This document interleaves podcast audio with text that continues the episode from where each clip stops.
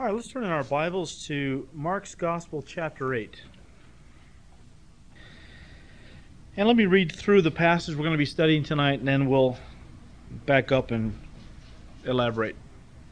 We're going to start this evening at Mark 8, verse 27. Now Jesus and his disciples went out to the towns of Caesarea Philippi, and on the road he asked his disciples, saying to them, "Who do men say that I am?" And they answered, "John the Baptist, but some say Elijah, and others, one of the prophets." And he said to them, "But who do you say that I am?" And Peter answered and said to him, "You are the Christ." Then he charged them that they should tell no one about him. And he began to teach them that the Son of Man must suffer many things and be rejected by the elders, the chief priests, and scribes, and be killed, and after 3 days rise again. He spoke this word openly, and Peter took him aside and began to rebuke him. But when he had turned around and looked at his disciples, he rebuked Peter, saying, "Get behind me, Satan, for you are not mindful of the things of God, but the things of men." And when he had called the people to him, with his disciples also, he said to them, "Whoever desires to come after me, let him deny himself and take up his cross and follow me. For whoever desires to save his life will lose it, but whoever loses his life for my sake and the gospel's will find it. For what will it profit a man if he gains the whole world and loses his own soul?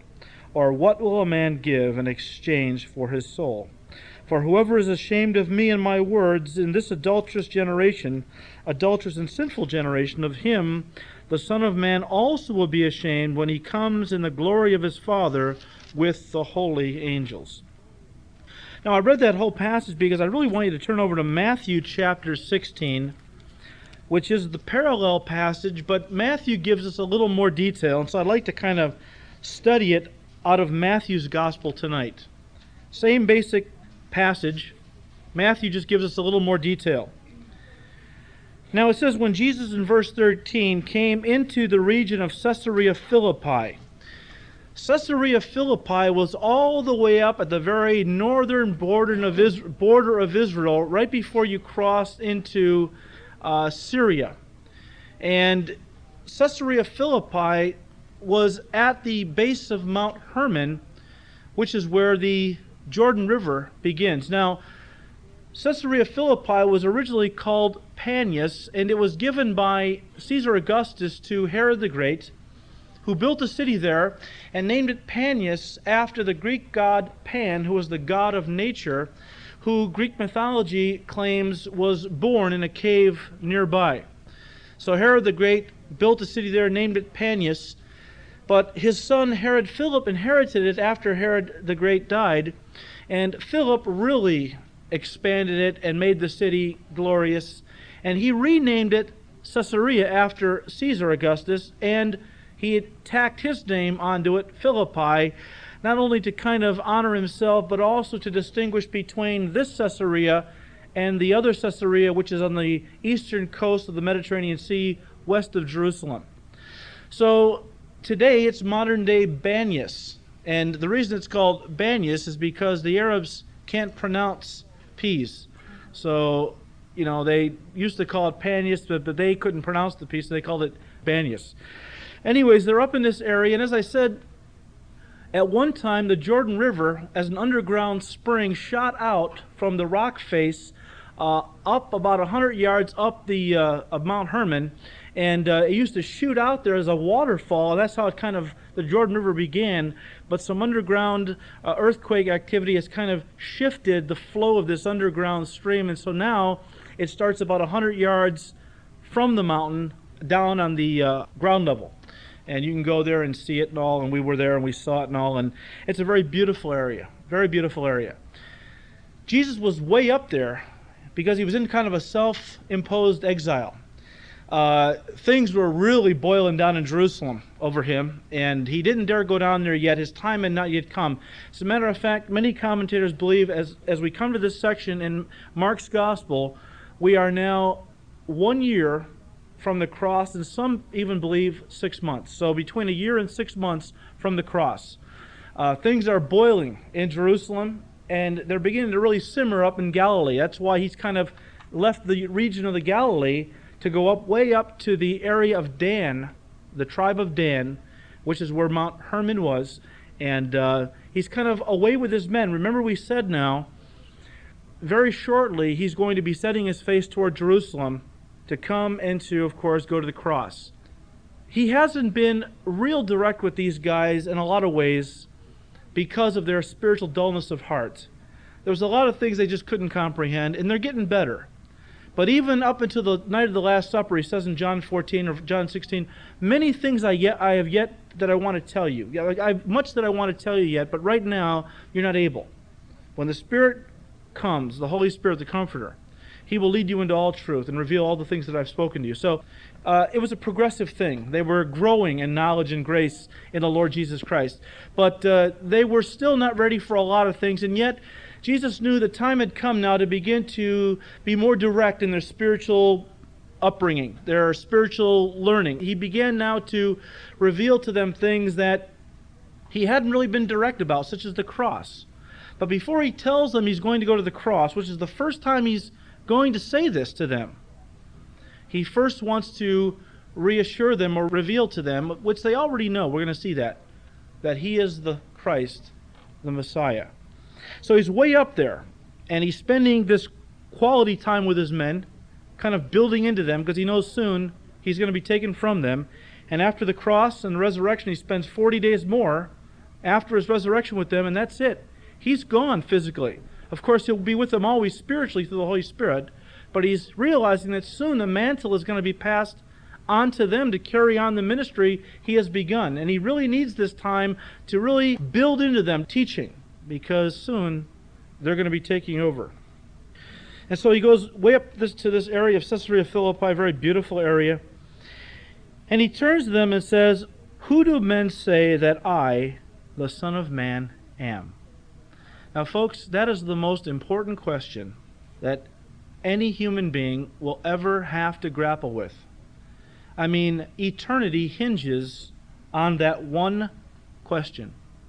Who do you say that Jesus Christ is? Now, of course, I'm confident everyone here would get that right.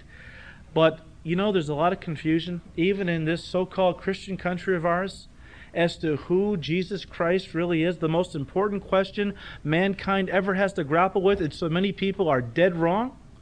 Now, it wasn't any different back in Jesus' day. There was a lot of misconceptions, and so they said to him, some say John the Baptist, some Elijah, others say Jeremiah or one of the prophets. Now, why? Why did they think he was these things? And by the way, they didn't think he was these guys reincarnated, okay? Some people misunderstand that. Some believe he was John the Baptist raised from the dead. Why? Well, remember when John hit the scene, what did he come preaching? What was his message? He had one string on his guitar. What was it? Repent, for the kingdom of heaven is at hand. And that's all he did basically, was prepare the way for Messiah by telling people, look, get your acts together, guys. You soldiers, stop oppressing people. You tax collectors, stop extorting people. All you folks need to get your lives morally cleaned up because Messiah is coming. Repent because the kingdom of God is at hand. And Jesus, when he began his public ministry, that was the first word out of his mouth. Repent, for the kingdom of God is at hand. And so some equated Jesus and the message he came to deliver with John the Baptist. Hey, maybe he's John the Baptist raised from the dead. That's what Herod thought, right? No, some said, no, we believe he's actually Elijah, come down from heaven. Remember, Elijah never died. He was translated, you might say. He was taken in a fiery chariot. He was raptured, okay? And some believed, hey, this is Elijah, come back down. Because, of course, the Old Testament closes by God saying, I'm going to send you Elijah before the great and terrible day of the Lord, see? Now, why Elijah? Elijah was one of the great miracle workers of the Old Testament. And people looked at Jesus' ministry and said, look, man, lepers are cleansed, the blind see, the lame walk, the dead are raised. This guy's Elijah, come back from heaven. You can see why they would make that correlation. Others said, no, we believe he's Jeremiah raised from the dead. Why Jeremiah? Jeremiah was known as the weeping prophet. Jeremiah had a compassion for people, for his people.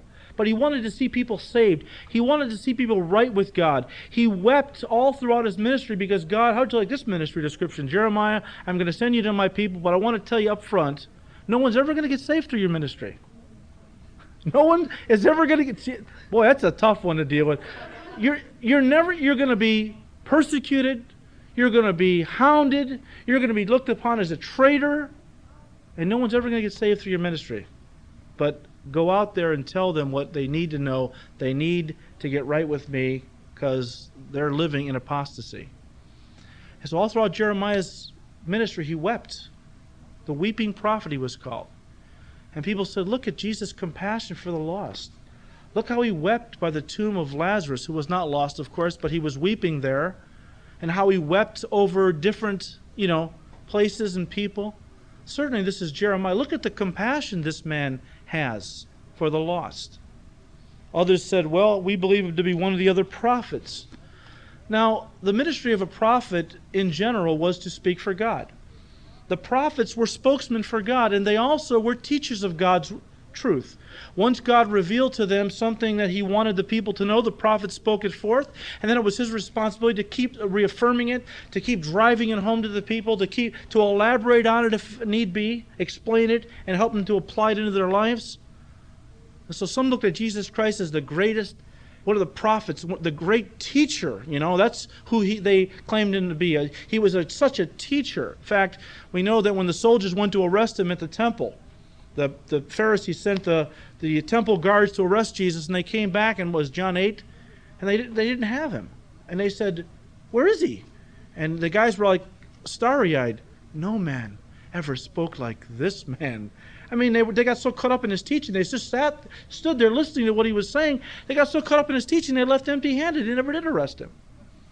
So some people say, you're one of the prophets, the great teachers of Israel. But notice what Jesus says then, as he does to every human being. He said to his men, but who do you say that I am? Gang, it's not important what everybody else says about Jesus, right? It's not important what everybody else thinks of Jesus as to who he is or what he's all about or whatever. And notice that all of these guys that people thought Jesus might be were not the Messiah. So apparently none of them believed he was the Messiah, but simply a forerunner of Messiah. Why? Early in his ministry, there was a lot of Messiah fever going on, But as time went on, it became more and more clear he was not going to lead them in a revolt against Rome, that he wasn't acting the way the Messiah was going to act, at least not in their minds. So they began to abandon the idea that he was the Messiah. Even John the Baptist had second thoughts, right? When John was in prison, he sent some of his disciples and said, are you really the Christ, or should we look for another? And what did Jesus say? You tell John the blind are see and the deaf hear and the lame walk and so on and so forth. He pointed to all the works that he did, which were spoken in the Old Testament of Messiah, that he would do when he did come. But there was this confusion. But Jesus personalized it. He said, look, who do you say that I am? And that's how it always is, right? Doesn't matter what everybody, it doesn't matter what, my mom or my dad or my wife or my brothers or my relatives think about Christ. The only thing that matters is, what do I think about Jesus? Who is he? Who do you say he is? That's a serious question, a very serious question, the most important question any person will ever have to answer. And Simon Peter answered, and he was kind of like the group spokesman. He always kind of chimed in first. Simon Peter answered and said, you are the Christ, the Son of the living God. And Jesus answered and said to him, blessed are you, Simon Bar-Jonah. Bar means son of. Blessed are you, Simon, son of Jonah. Simon means shifting sand. For flesh and blood has not revealed this to you, but my Father who is in heaven. Now wait a minute. This is not the first time these men declared Jesus to be the Christ. This was not a new revelation, really, if you think about it. In John chapter 1, when Philip went to get Nathanael and said, look, we found the Messiah, Jesus of Nazareth. Nathanael said, can anything good come out of Nazareth? And Philip said, well, come on and see. And so as they were approaching Jesus, Jesus said, look, behold, an Israelite in whom there is no deceit. Speaking of Nathanael. And Nathanael said, how is it that you know me? And Jesus said, before Philip called you, I saw you sitting under the fig tree, implying Nathanael was a good distance away, and Jesus supernaturally saw him sitting there, and Nathanael was so flabbergasted by this revelation that he said, You are the Son of God. You are the King of Israel. So he recognized him to be Messiah there, but Jesus didn't say, oh, upon that rock I will build my church. Later on, when Jesus fed the 5,000, remember? And then Jesus began to send some away because they were only following him for the physical needs. And Peter said, they left him, and Peter said, only you have the words of eternal life, and we have come to know and believe that you are the Christ, the Son of the living God. Well, why didn't Jesus say at that time, upon that rock, Peter, I will build my church? Or later on, after he fed the 5,000, he walked on the water. Remember how that he went up on a mountain to pray, and they went across the sea. He told them to get into a boat and cross the Sea of Galilee, and that night a tremendous windstorm arose, and they were tossed to and fro on the Sea of Galilee for anywhere from 8 to 12 hours. And finally he comes walking to them out on the sea, and they thought he was a ghost. And you know the story, how Peter wanted to come to him, and Jesus had come on, and the whole deal.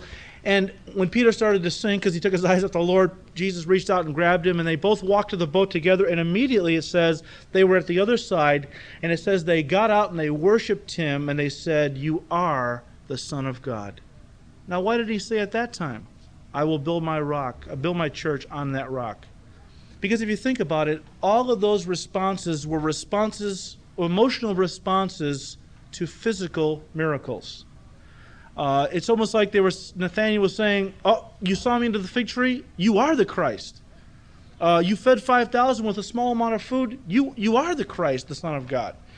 You walk on water? Certainly you are the Christ, the Son of... All of these were emotional responses to physical miracles. Only Peter, right here in Matthew 16, comes to a logical conclusion based on spiritual revelation.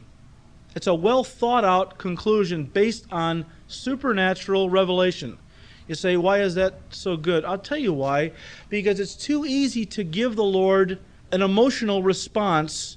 It's too easy to make a declaration of faith based on an emotional response. I'll give you some examples.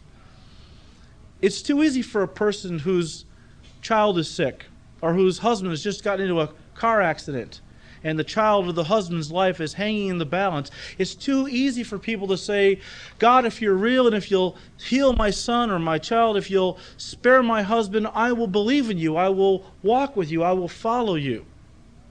And so God touches the child or heals the husband, and it lasts for about, 5 or 6 months maybe, and that's it.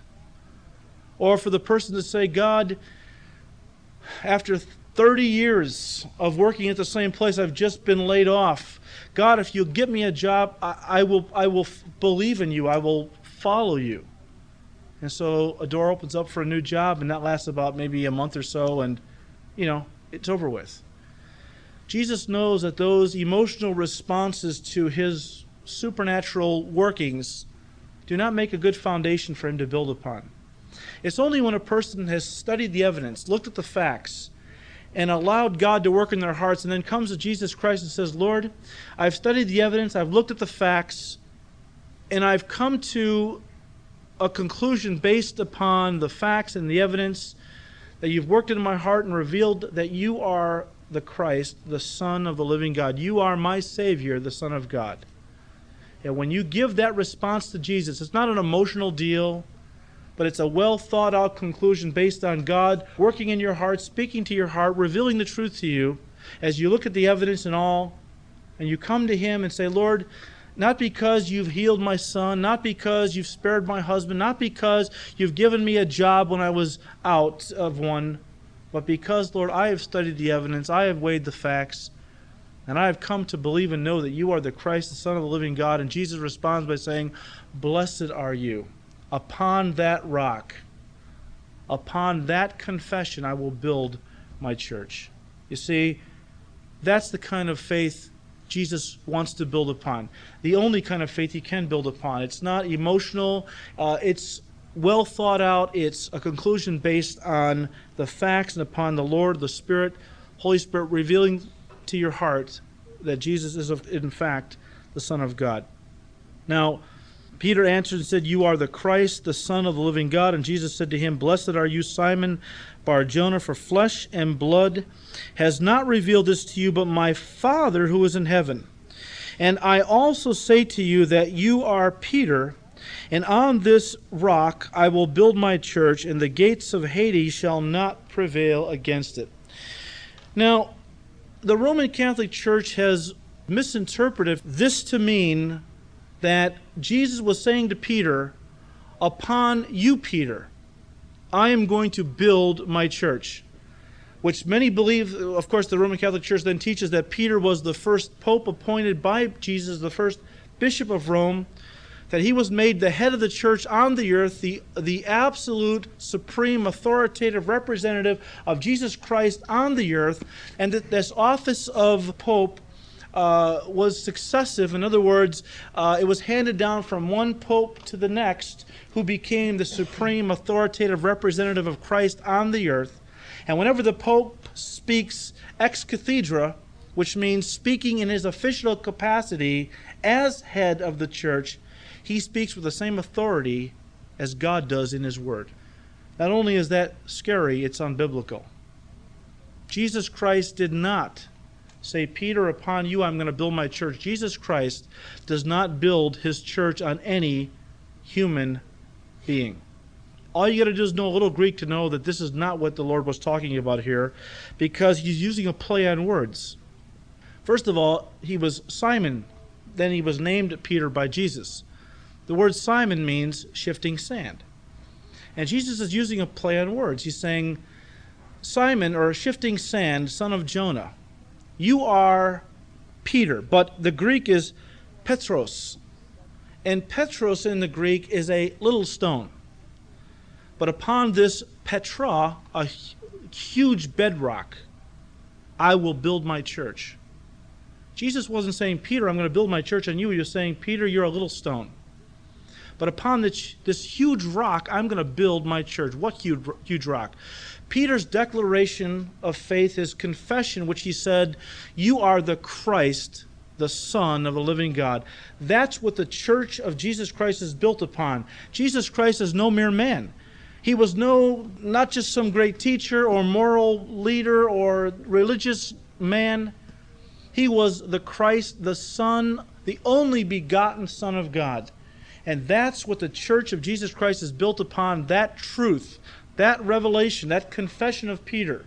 Not Peter, because he was a little stone. Now, it's true that the word Petros is interesting, because a Petros was broken off of a Petra.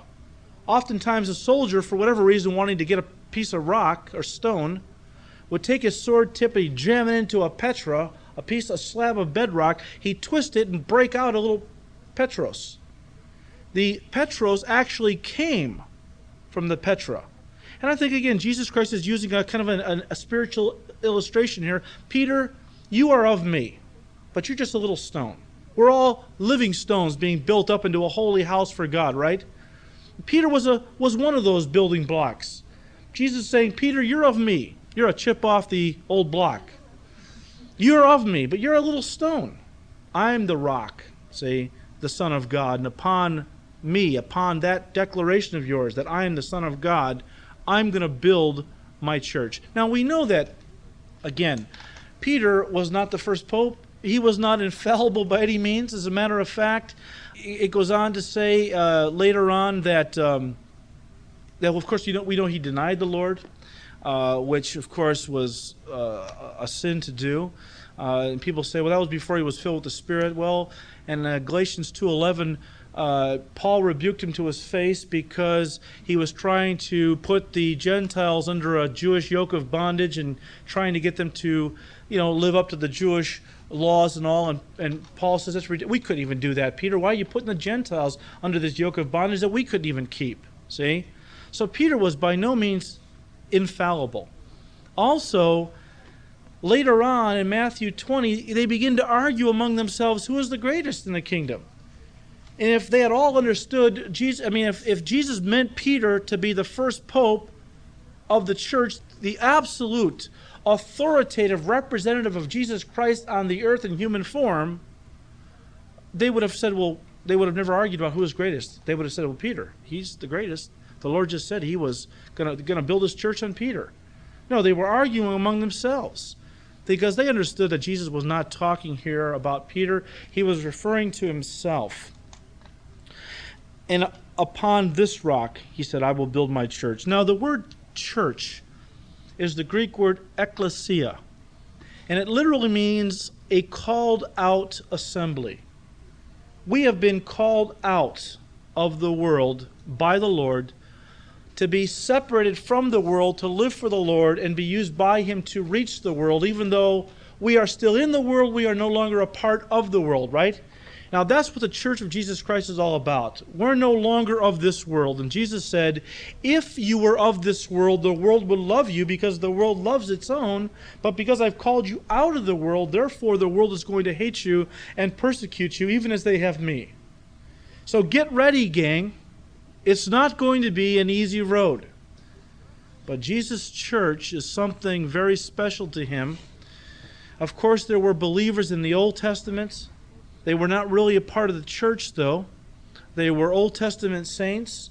Only the church is called the bride of Christ in Scripture.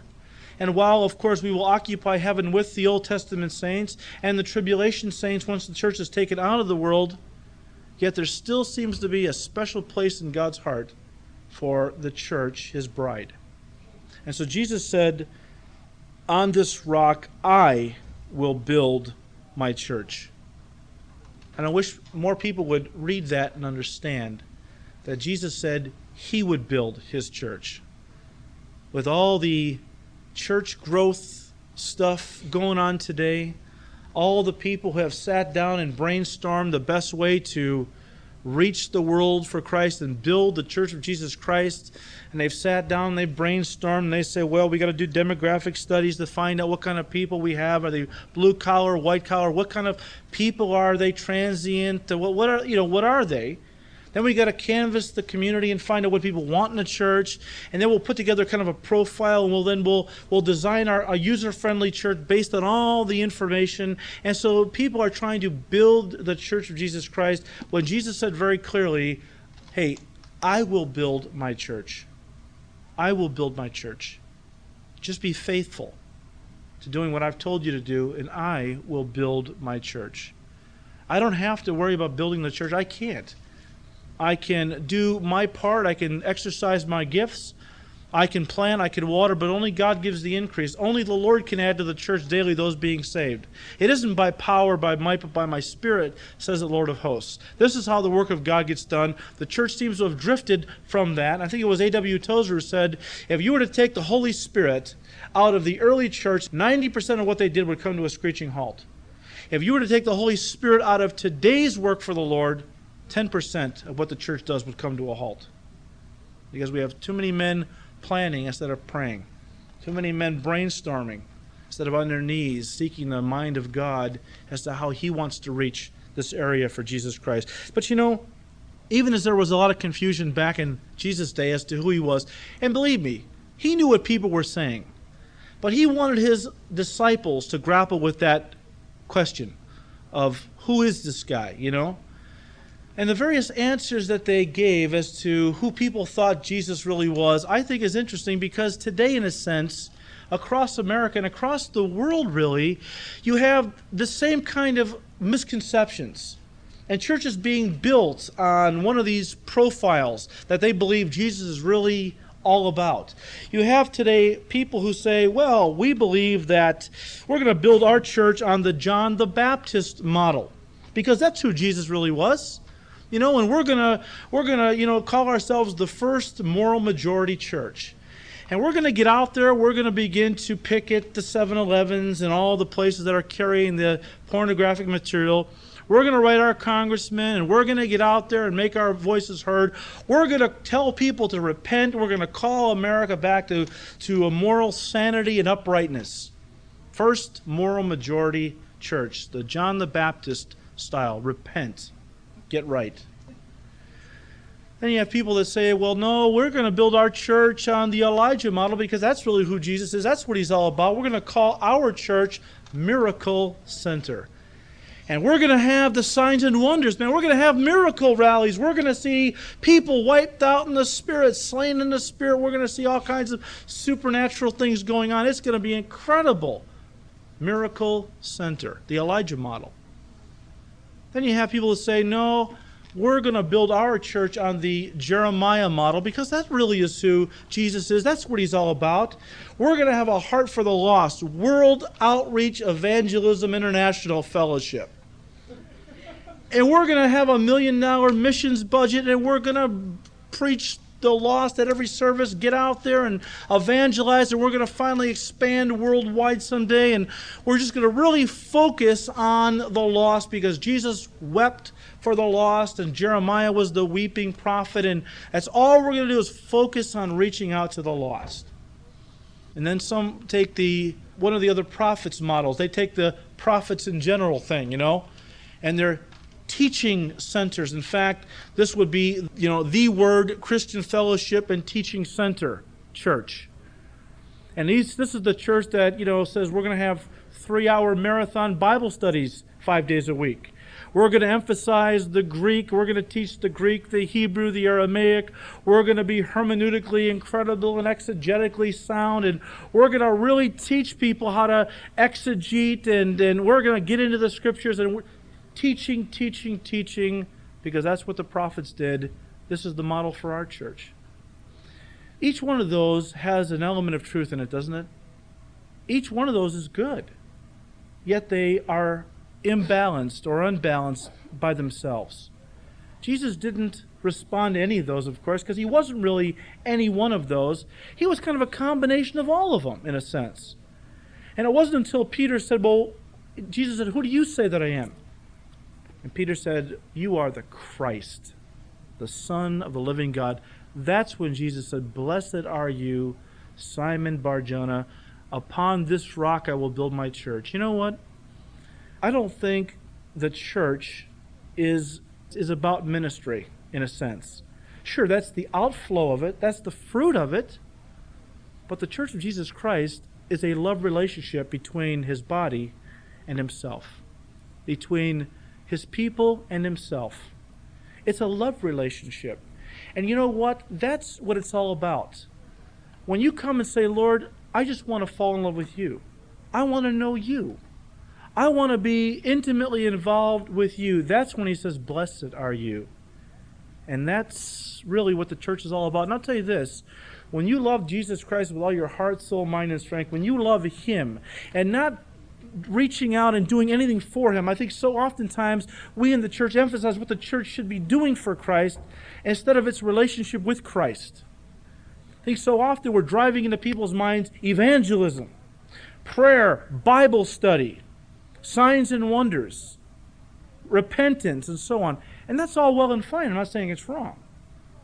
I'm just saying we're emphasizing what we should be doing instead of what we are. Jesus gave the Beatitudes, and we kind of facetiously refer to them as, not as do attitudes, but as Beatitudes. And they revolve around being for him. The doing is an outgrowth. But when you're connected to him, when you love him with all your heart, you know what? Suddenly, you want to live a moral life. And you begin to impact people's lives in a positive way, not because you're standing over them going, "Thou shalt not, thou shalt not, thou shalt not," but because they see in you with such a love for Jesus Christ, which has changed your whole life. They want what you have, and when they receive Christ into their hearts, they change morally. When you love Jesus with all your heart, signs and wonders follow Spirit-filled Christians, don't they? God still does miracles today. I'm convinced of that. But they should never be the focus. They should trail behind Spirit-filled Christians. If you love Jesus with all your heart, you're going to have a heart for the lost. You're going to weep on your knees in prayer for them. You're not going to have to necessarily drive into people, witness, witness, witness, get out there, evangelize, put the guilt trip on them. Why aren't you witnessing? Why aren't you bringing people to Christ? You're emphasizing the love of Christ. Suddenly you want to tell people about the Lord. Healthy sheep naturally reproduce.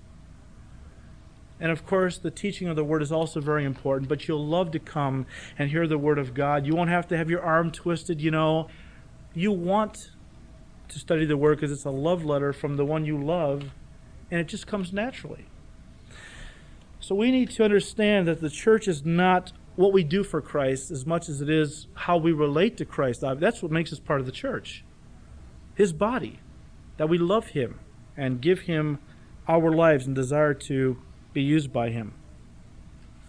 And Jesus said, You are Peter, on this rock I will build my church, and the gates of Hades shall not prevail against it. Now, it's good they translated this Hades and not hell as your King James do, because it really isn't hell in the sense of the lake of fire. He's talking here about Hades. The Hebrew is Sheol, and it means the grave, the place of the dead. And Jesus talked about the place in the center of the earth somewhere, where the dead went. Where before he went to the cross, all people went. Those that did not believe in a Messiah, did not believe in the promises of God to send a Messiah, went to the torment side of Hades. You can read about this in Luke chapter 16. He talks about the rich man and Lazarus. And Lazarus died being a believer, was taken by the angels to Abraham's bosom, the paradise side where he was comforted, right?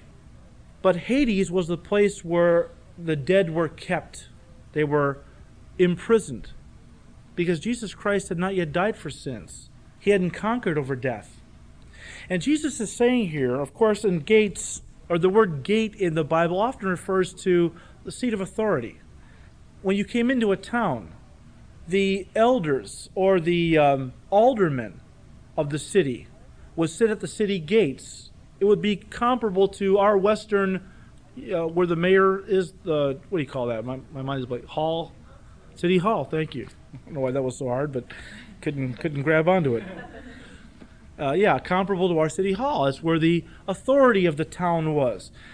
And Jesus is saying here that against my church, the authorities of death, which would also include Satan and his demons, would not prevail. Death would have no power over the Christian. As Paul said, death, where is your victory? Oh, grave, where is your victory? Oh, death, where is your sting? See, we have been freed from that. Oh, we'll die physically unless Jesus comes to rapture us before that, which I'm kind of hoping for.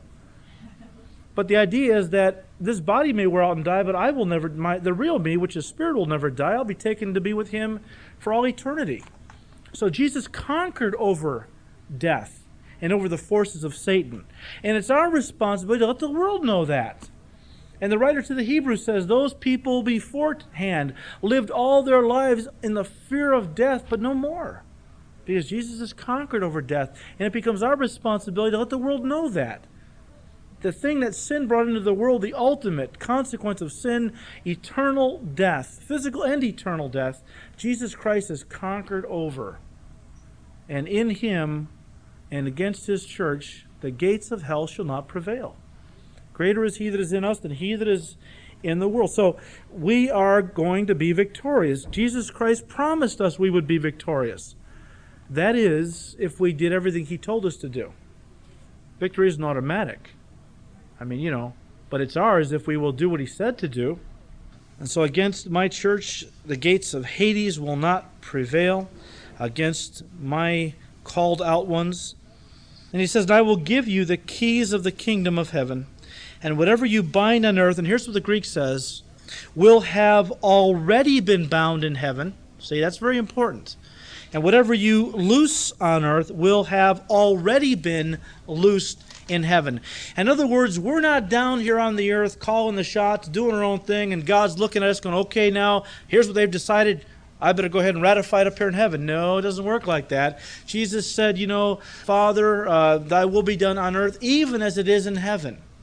And the idea is that the Lord is calling the shots. The Lord has the ultimate authority, but he has delegated his authority to his church over some matters.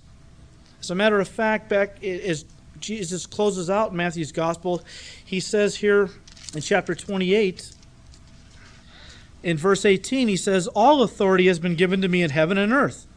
Go therefore and make disciples of all nations, baptizing them in the name of the Father, Son, and the Holy Spirit. He said, all authority has been given to me. And he gave, before he went to the cross, actually, he gave to his disciples, his church, that authority. He said, I give to you authority to trample on serpents and scorpions and over all the power of the enemy, and nothing shall by any means hurt you. So Jesus Christ passed the authority that he had to his church. Now, the keys of the kingdom are interesting. And no, they're not, as one pastor on the radio taught, each key was some kind of a name-it-claim-it doctrine that opened up the doors and gave you your Cadillacs and your 100-fold returns and all that baloney. That's not what Jesus was talking about. When you have keys, I'm assuming that they're yours, you didn't find them or somewhere. You have keys in your purse or in your pocket. It speaks of ownership or stewardship. Either you own something, those keys open, or somebody's given you their keys to something they own and asked you to watch over their house or look after their car while they're on vacation or on a trip, gone away on a trip or something, see? But those keys speak of ownership or stewardship. Now, it's interesting that my wife has the same exact set of keys that I have. We both have keys to the Chrysler.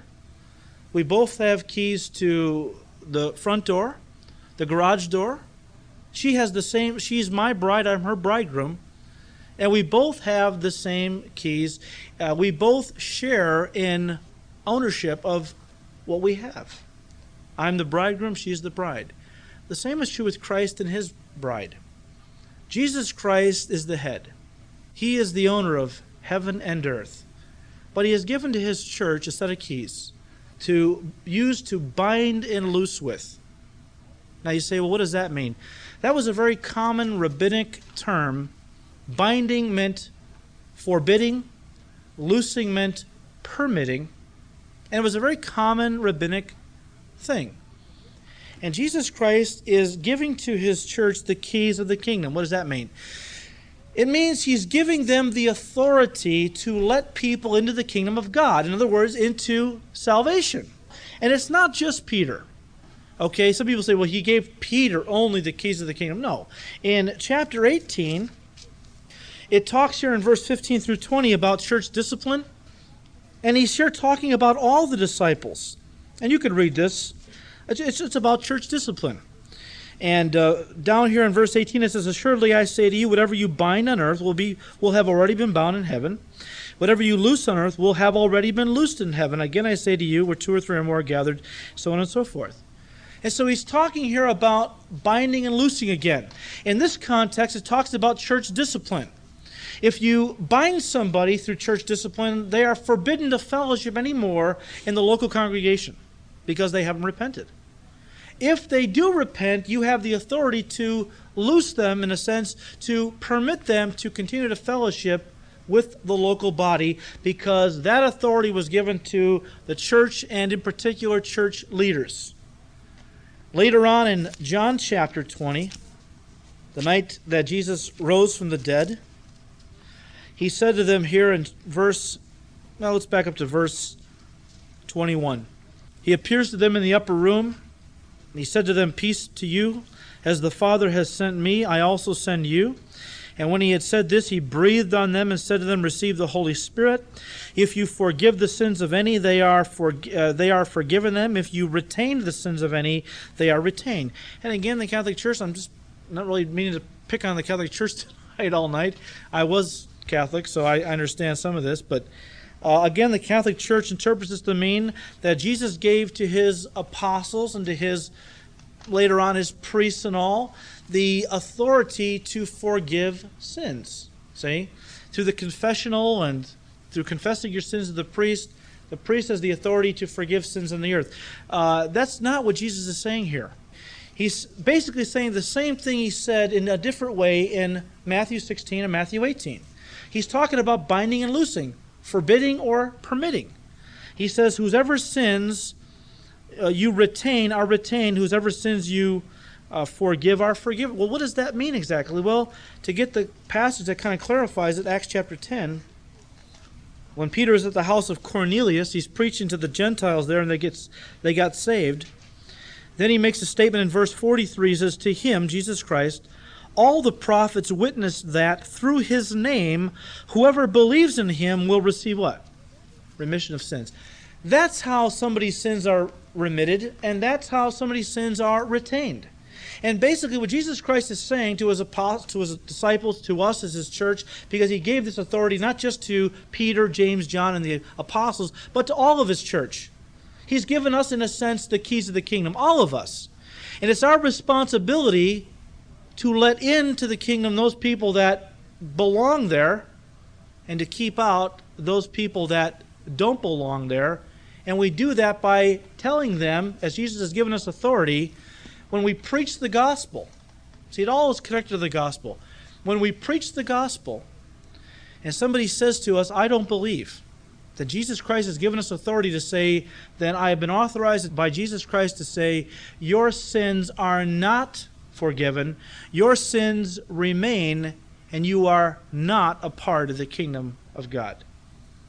And after hearing the gospel, if somebody says, I believe, I want to receive Jesus Christ, and they do, then Jesus is authorized to say to them, your sins are remitted, and you are now, have now entered the kingdom of God. Because the key, of course, is believing or not believing in Jesus Christ. That's what how we bind, that's how we loose. We forbid or we permit based on somebody's acceptance of Jesus Christ, because as Jesus said, upon this rock I will build my church, and if anyone can't say, I believe that you are the Christ, the Son of the living God, and I give you control of my life, they're not a part of the kingdom. They cannot enter the kingdom. And it's our responsibility to tell them that. And unfortunately today in the church, people are letting a lot of people believe they're a part of the kingdom when they don't believe what they must believe to be saved. So they're not being good stewards over the charge that Jesus Christ, he gave us a set of keys to the kingdom. So now you better use them wisely. You better be good stewards. You better not give anybody the impression they're in the kingdom that has not believed in me. And if they have believed in me, you better not make them feel they're not a part of the kingdom simply because they don't subscribe to some particular doctrine you happen to hold in your particular fellowship. It's a tremendous responsibility to be a gatekeeper in the kingdom of God. And we better do it properly. We better present the gospel in such a way that we don't water it down, that we don't present a kind of a cheap grace, easy believism type of gospel that allows people to think they're saved and yet hold on to their sin. But we also better be careful that we don't present a legalistic gospel and tell people, well, because your hair is a certain length, guys, because you smoke, because you go to movies, because you dance, because you do certain things, you can't be a part of the kingdom. We better also be careful, because a lot of people have been turned away from God and turned off to God because some people in the church thought they were doing what was right, but in reality they were keeping the door locked to somebody who truly did believe, and really it's by grace we are saved through faith and nothing else. And so this whole idea of binding and loosing, and it has nothing to do with positive confession statements, I bind you, Satan, I loose you, Satan. Read the context. We were talking, Kathy and I, just this week about Matthew 18 a little bit, and how Jesus said, wherever two or three are gathered in my name, there I will be in the midst. And how many Christians have taken that to mean, oh, prayer. Wherever two or more Christians are gathered, Jesus is right here in the midst of us. Well, we know he's that. We know he's always with us. But if you look at the context, he's talking about church discipline there. He's not talking about prayer. And so often Christians will not look at the context when they read the Word of God. They will pull something out and begin to misapply it. And like you said with the Roman Catholic Church, if you do that, I mean, sometimes you can really open yourself up to some real false doctrine. And so for 1,500 years, the Catholic Church has misinterpreted Matthew 16 and built a whole church on it. And it hasn't been accurate. And we need to know what Jesus said and understand what he meant by what he said before we act on it. And then he commanded his disciples that they should tell no one that he was Jesus the Christ. Why? Why do you think that? Here he finally kind of tells them that he's the Christ. I mean, why? Because they barely understood the realities of it, you know? And Jesus Christ didn't want more emotionalism. Don't forget, there was still a real segment in Israel that still looked to him as Messiah. Palm Sunday, kingdom fever came to a real fever pitch as they were all lining the streets going, Hosanna to the Son of David, save now, and so forth. And that a lot of that was emotionalism based on their misconceptions of who or what he was going to do for them when he came. We'll see that in a moment. So Jesus wanted, he didn't want to get people all whipped up emotionally. He wanted to keep things calm. he wanted his disciples to, for this at this time, to keep it to themselves. I think especially until they were Spirit-filled and were able to really handle it and present it and live it properly. So verse 21 and 2, from that time Jesus began to show to his disciples that he must go to Jerusalem and suffer many things from the elders and chief priests and scribes, and be killed and be raised again the third day. Then Peter took him aside and began to rebuke him, saying, "Far be it from you, Lord," can you imagine this? "That this should happen to you. This shall not happen to you." But he turned and said to Peter, "Get behind me, Satan. You are an offense to me, for you are not mindful of the things of God, but the things of men."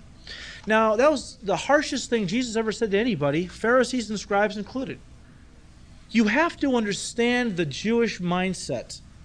From the time these Jews were little boys, they were taught that someday, and remember, they were living under the yoke of Rome, Roman oppression, Roman domination of their land, the land God had given to them. They didn't belong here. They had no business in God's land that he had given to his people. And so from the time they were young boys, they were taught that when Messiah comes, he was going to be a conquering hero. He was going to throw off the yoke of Roman oppression. He was going to establish the kingdom for Israel. And all Jews would be his prime ministers in a sense. And they would all reign with him over the whole earth. And it would be a time of glorious peace and prosperity for all of Israel. And they were looking for that. That's what their mindset. So much so on the day of Palm Sunday, when they were saying, "Save now, save now." They weren't saying, "Save us from sin." They were saying, "Save us from Rome." See, that's what they were crying out. We read that and go, "Oh, they're yelling to be saved spiritually." No. They were yelling out for him to save them politically from this Roman yoke of oppression that they believed Messiah was definitely going to free them from. So the disciples at this point even, although the spiritual light was beginning to burn brighter and brighter in their hearts and minds, there was still a lot of carnality as to why they were following him. And remember how that they were still arguing among themselves who was going to be the greatest in the kingdom? Who was going to be the prime minister? Who was going to be, they were looking for positions of authority and prominence in the kingdom on the earth. So their motives for following the Lord were not entirely pure by any stretch of the imagination. Now, this is the first time in Jesus' ministry he has revealed to them he is going to be going to the cross. First time. He first revealed to them he was Messiah. They had to know that before they could ever understand or grapple with this cross deal.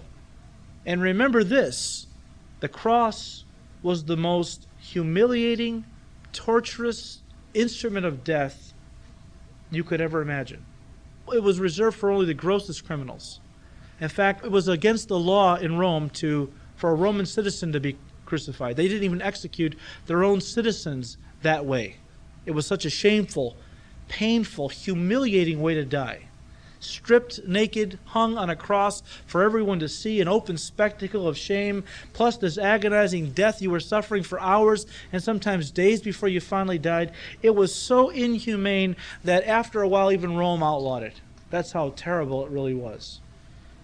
And it was incomprehensible for these men to think the Messiah was going to die, let alone be crucified, and at the hands of the chief priests and scribes.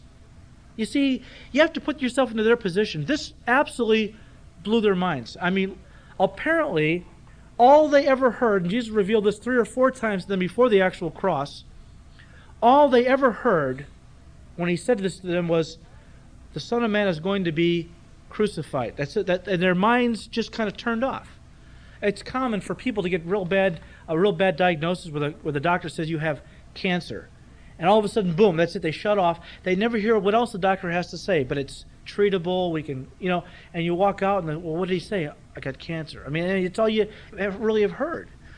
That's all the disciples heard was, "I'm going to the cross. I'm going to die." It's all they never heard, "And on the third day, I'll rise again." They never did hear that. So that on that Sunday morning, they rose from the dead. They were shocked. They were surprised. Even though he had told them many times he was going to rise from the dead, they didn't hear that. And so he began to reveal this to them. I mean, they were going to find out eventually, right? He had to begin to break it to them sometime. And yet Peter took him aside and began to rebuke him, saying, "Far be it from you, Lord, this shall not happen to you." And Jesus said, "Get thee behind me, Satan. You are an offense to me, for you are not mindful of the things of God, but the things of men." Now, here's Peter just a short time earlier. Jesus says, "Who do men say that I am?" And they all said, "Well, some say John the Baptist, some say Elijah, some say Jeremiah, one of the other prophets. Who do you say that I am?" Peter says, "You are the Christ, the Son of the living God." And Jesus, in front of all the disciples, praises Peter by saying, "Peter, blessed are you, son of Jonah." I mean, flesh and blood didn't reveal this to you. Peter, you've just gotten a revelation from my Father. And I wonder how that felt to Peter's ego. Hey, guys. I get revelations. And he was kind of maybe feeling good about himself and kind of spiritual. But then when Jesus Christ said, "I'm going to go to the cross, I'm going to die," hey, maybe Peter thought, maybe this is a test. He can't be going to the cross. He can't die as the Messiah. So Peter kind of rebuked him, maybe thinking, well, you know, maybe this is a little test Jesus is throwing at us, you know, to see if we'll buy this one. And so he said, "Lord, this will not happen to you." And Jesus rebuked him and called him actually Satan. It just goes to show you that one minute you can be a channel for the Holy Spirit to be speaking through, and the next minute you could be a channel for the flesh to be speaking through, motivated by the enemy himself. And we have to be very careful, because we know as fallible human beings, there are times when we shine spiritually, and there are times when we come across pretty bad, you know? I mean, I'm amazed at how one minute I could be giving counsel that I just really feel the Spirit is pouring forth these beautiful pearls of wisdom, and I'm standing there thinking, man, that's good. That's good stuff. Praise the Lord, boy, he's really speaking. And the next minute I'm in the flesh and I'm yelling at the kids, or I'm doing some other stupid thing, or, you know what I'm saying? I relate to Peter. We all have to understand that, you know what, just because somebody says something dumb, or they make a dumb statement, or they say something kind of unspiritual, doesn't mean that God can ever use them to speak to your heart or say something to you, you know what I'm saying? But we have to be careful. We don't always know when the Father or the Spirit is speaking and when maybe the enemy is speaking through our flesh. If Peter didn't know, there's a good chance we're not going to always know. And I get very, very, very uncomfortable with Christians who are always saying, "Thus says the Lord." Walking around, always speaking on behalf of God. God told me this. God told me that. As I hear what they're saying, I'm thinking, no way did God tell you that. But you know what? Can't convince them otherwise, because God told me. Well, the Bible says, test all things. Hold fast to that which is good. How do I test all things? Well, I got to hold up next to the Word of God, see? I mean, not even the Bereans accepted everything Paul said, but went home and compared it with the Word of God. And we're all commanded to be kind of Berean-like. And if people are saying, "Thus says the Lord," or claiming to speak on behalf of God, if what they say doesn't line up with the Word of God, then you can be sure it's not of God, because God will not speak contrary to His Word. But a lot of people are getting into this whole thing, you know, and they're saying things that I know are not coming from God. God told me, and I've heard this before, this is real, legit, I've heard it from different people, where somebody will come up to a woman and say, "God told me you're to divorce your husband and marry me."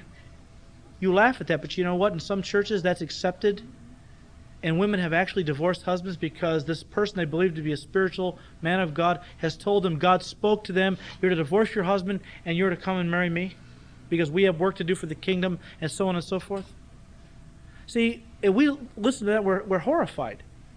That's when you have a church that's not really founded on the Word of God, but, you know, hey, we're just going to let the Spirit speak and kind of go with the flow, and that's when you get into problems.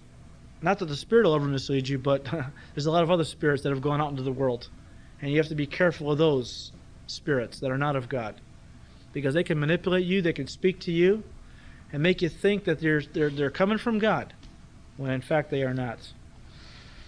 And if you remember, Jesus called Peter Satan. "Get behind me, Satan." Why? Because remember in Matthew chapter 4, and I think it was Mark 3, when Jesus was fasting for 40 days and the Spirit led him out into the wilderness and Satan there tempted him, And the first time he appealed to the hunger, he said, make these stones bread, and, you know, if you're the Son of God. And Jesus said, it is written, you shall not live by bread alone, but by every word that proceeds out of the mouth of God. And the second time he brought him to the pinnacle of the temple and said, throw yourself off, you're the Son of God. The angels won't let you dash your foot against the stone, and you'll show everybody what a beautiful spectacle this will be and prove that you're Messiah. And Jesus said, you know, it's written, you shall not put the Lord your God to a foolish test. The final test, Satan brought him up to a high mountain, showed him all the kingdoms of the earth in a moment's time, and said, all these are mine, and I will give them to you if you bow down and worship me. Satan was saying to Jesus Christ, I know why you're here. You're here to buy back the world. You're here to die to buy back the world from me, but I'll give it to you. Don't go to the cross. I will give you all the. I'll give you everything. You're going to die to gain anyways. I'll give it to you. Worship me, and don't go to the cross. And every time somebody says to you, you can be a Christian, and you can have all that God wants to give you, but you don't have to go to the cross, you can run as fast as you can from that person or that fellowship, because that's nothing but Satan talking. There is no such thing as a crossless disciple of Christ. I mean, there's no such thing as not going to the cross and yet being one of Jesus' disciples. No such thing at all. And Peter was, in essence, trying to get Jesus to do the same thing. Jesus said, I have to go to the cross. For this cause I came into the world. And Peter said, you're Messiah. Establish the kingdom. Don't go to the cross. Basically, he was saying the same thing that Satan was saying to him. Lord, don't go to the cross, but establish your kingdom. Without the cross, there could be no kingdom. But Peter didn't understand that. Why? Because as Jesus said, he was mindful of the things of men and not the things of God. There's a lot of people today that we talk about being sinners saved by grace, how that Jesus told us to deny ourselves and take up the cross, and we'll talk about this more next time. They will respond by saying, and these are those in the positive confession camp, you might be a sinner saved by grace. You might be called to pick up your cross and deny yourself. I'm a king's kid. And as a king's kid, I deserve the best of everything. I deserve my Cadillac. I deserve my this and that. And this is the teaching in these fellowships. They're not mindful of the things of God. They're only mindful of the things of men, the riches of this life. And Jesus said, you can't really be a part of the kingdom if you don't go to the cross, if you don't realize that I came to die, and if you're going to follow in my footsteps, then you have to die too, because the only way the work of God is going to get done is if you go to the cross, die to self, to let others see the love of Christ in you. Then that love will draw them to me. And that's the things of God. The things of God are not the things of men. The things of God are souls. And Jesus said, I have come to seek and to save that which was lost. That's his ministry. And if we're his church, if we're his followers, that should be the heart of our ministry, right? We read Matthew 28, the last couple of verses. He said, all authority has been given to me. Now go into all the world and make disciples, baptizing them in the name of the Father, Son, and the Holy Spirit. That's the mission. Reaching the lost, teaching them, and sending them back out to reproduce themselves.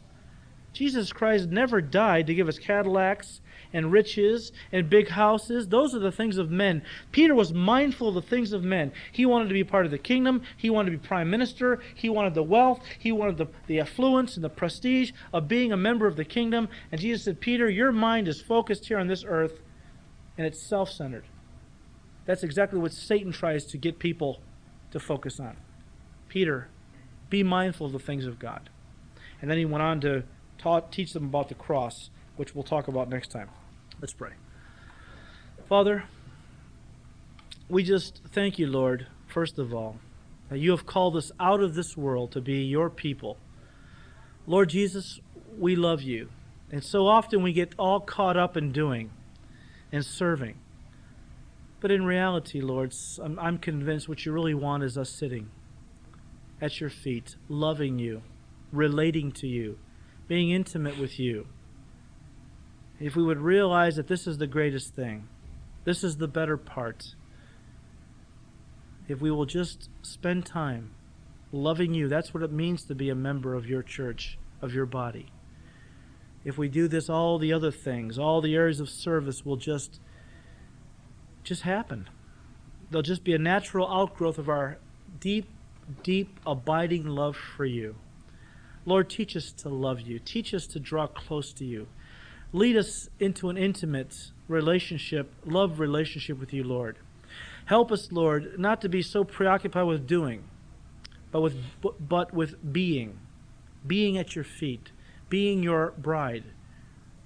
Being in love with you. Help us, Lord, because we're so locked into this do mentality.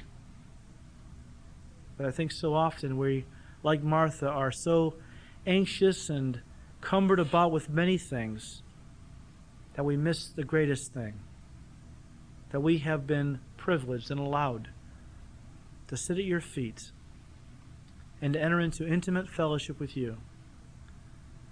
Lord, help us not to be unbalanced as a church, but that we would so love you and so lift you up that others would be drawn to you, that we would be a church that is morally right, that we would see miracles in our midst, that we would weep for the lost and be a church that emphasizes the teaching of your word, but all is an outgrowth of our deep love for you. Help us, Lord. Help us to be mindful of the things of God and not the things of man. Father, we ask this now in Jesus' name. Amen.